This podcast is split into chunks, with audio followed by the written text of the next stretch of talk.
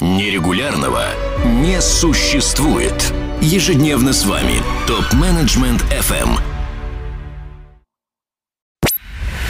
Максим Цыпков, консультант в области менеджмента цифрового мира, agile и самоорганизации. Добрый день. С вами Максим Цыпков, и я продолжаю свой подкаст про менеджмент цифрового мира – в прошлом выпуске мы говорили, как механизмы Agile позволяют команде делать проект даже при отсутствии компетенций. И важное условие, чтобы это было успешным – обратная связь, которая позволяет корректировать путь. А для этого команда, во-первых, должна делать то, что приносит ценность заказчику и потребителю, а во-вторых, чтобы этот заказчик или потребитель был, э, видел результаты труда на промежуточных стадиях и мог дать э, качественную обратную связь, чтобы команда могла по ней скорректировать путь. Классическая организация производства с функциональными отделами, вообще говоря, не позволяет этого. Продукт получается лишь в конце. Да, каждый вносит свой вклад, но заказчик его оценить не может. И в результате получается а, штука из классической сценки Райкина о том, как люди шьют костюм, а потом готовый костюм сдают заказчику. И каждый на своем участке сделал вроде все хорошо, а вместе получилось совсем не то. А чтобы это не происходило, надо, во-первых, сделать, делать сборку часто, а не в самом конце, а во-вторых, собрать всех участников проекта в одну команду, которая будет выдавать конечный результат для заказчика. Но этого мало. На разных фазах разработки доля работ разных специализаций различна. И поэтому будет получаться, что одни люди будут загружены, другие простаивать. Чтобы этого избежать, надо, чтобы люди осваивали смежное.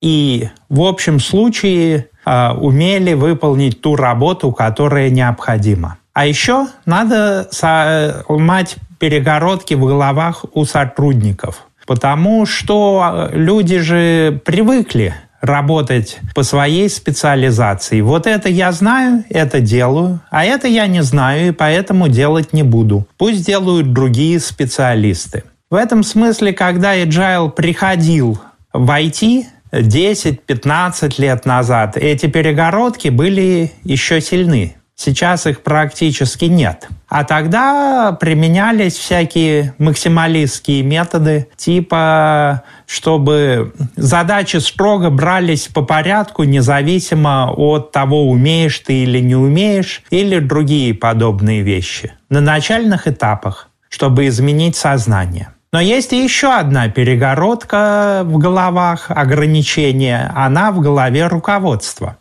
О том, что люди не должны простаивать. И вот эта вот стопроцентная загрузка, она не получается при таком подходе, естественно. Ну, или видно явная неэффективность работы. На самом деле эту перегородку ломает не только Agile.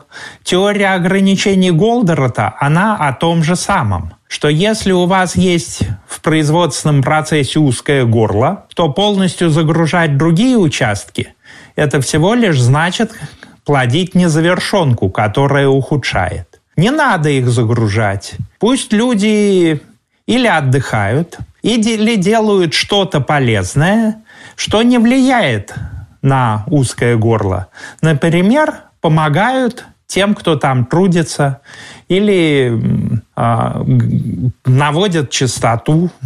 Чистота, она же, если пройти разработки, она не в помещении, она в коде, рефакторинге, еще что-то. Собственно, IT прошел этот путь давно. И сейчас более того, кроссфункциональные команды, которые делают готовый результат, они как бы норма. Правда, при этом вылезли проблемы и побочные эффекты. И, собственно, сейчас уже понятно, что кроссфункциональная команда, если ее делаешь механически, это не панацея. Главная проблема тут с обратной связью. Потому что если мы возьмем команду, которая делает какой-нибудь конечный продукт, например, какую-нибудь эту автоматизированную кассу, э, чтобы было обслуживание в облаке, чтобы было обслуживание мелкого и среднего бизнеса, то вот э, или кинотеатр, который виртуальный кинотеатр, который люди смотрят, то вопрос получения адекватной обратной связи, кто ее даст, он сложный и неочевидный. И простым сборкой аналитиков, разработчиков и тестировщиков в одну команду из функциональных отделов эту задачу не решишь. Команда разработка будет действовать быстрее и будет быстрее делать ненужное, без организации обратной связи. И тут есть отдельный вопрос о различии проектного, процессного и продуктового мышления, о котором мы будем говорить не в этом выпуске а в следующих. В этом же выпуске я вернусь к тому, к перестройке компании, к структурной перестройке компании. А что делать, если продукт реально большой и нужно многих участников? В этом случае нужны промежуточные решения. Далеко не всегда можно обойтись одной командой в 7-9 человек. Да, можно до 20 с внутренней структурой. А можно делить поток задач на несколько команд, как предлагает лес, но только если каждая задача дает ценность потребителю, и это можно оценить. Это необходимый результат. Либо мы вынуждены оставлять функциональные цепочки но можно выделять ключевые участки с высокой неопределенностью. Либо выносить ту работу, с которой неопределенности нет, в инфраструктуру.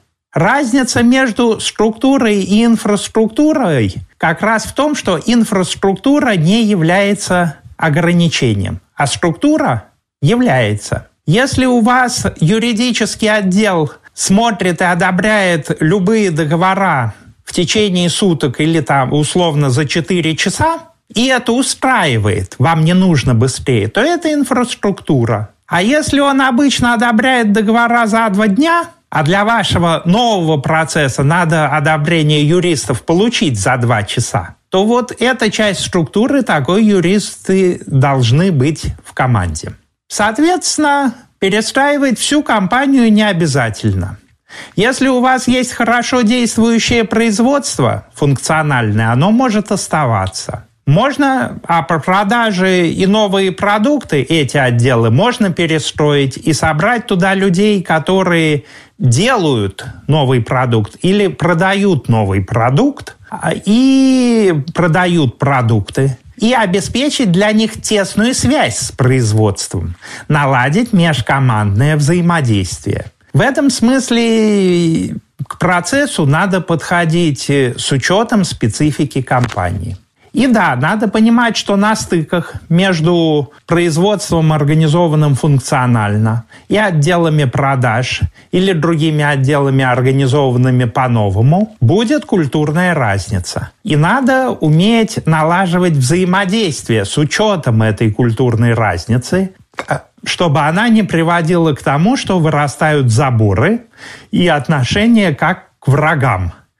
Что разработка или производство говорит, опять эти продавцы сейлы заключили нереалистичный контракт, а сейлы говорят, что ну вот, очередной выгодный контракт производство превратило в убыточный из-за неспособности его сделать. Для нас, собственно, канбан – он один из способов решать проблемы межкомандного взаимодействия при сохранении структуры и обеспечивать координацию. Там этому уделено много внимания. Другой способ – это OKR, Objectives and Key Results. Он отличается от Management by Objects, другого вида управления по целям. Но об этом как и канбан и о других способах, мы будем говорить в следующих выпусках. А я на сегодня прощаюсь с вами. Слушайте мой подкаст «Менеджмент цифрового мира» и другие подкасты «Топ-менеджмент FM». До новых встреч! Максим Цыпков, консультант в области менеджмента цифрового мира, agile и самоорганизации. Задавайте вопрос ведущим и получайте еще больше пользы на tmfm.site. Для всех русскоязычных топ-менеджеров мира создан телеграм-чат для общения и обмена управленческими практиками. Чат обеспечивает участникам строгую анонимность своих мобильных номеров. Присоединяйтесь к ТМФМ чат в Телеграм. Ссылка на чат находится на сайте tmfm.site. Ваши коллеги ждут вас в чате прямо сейчас.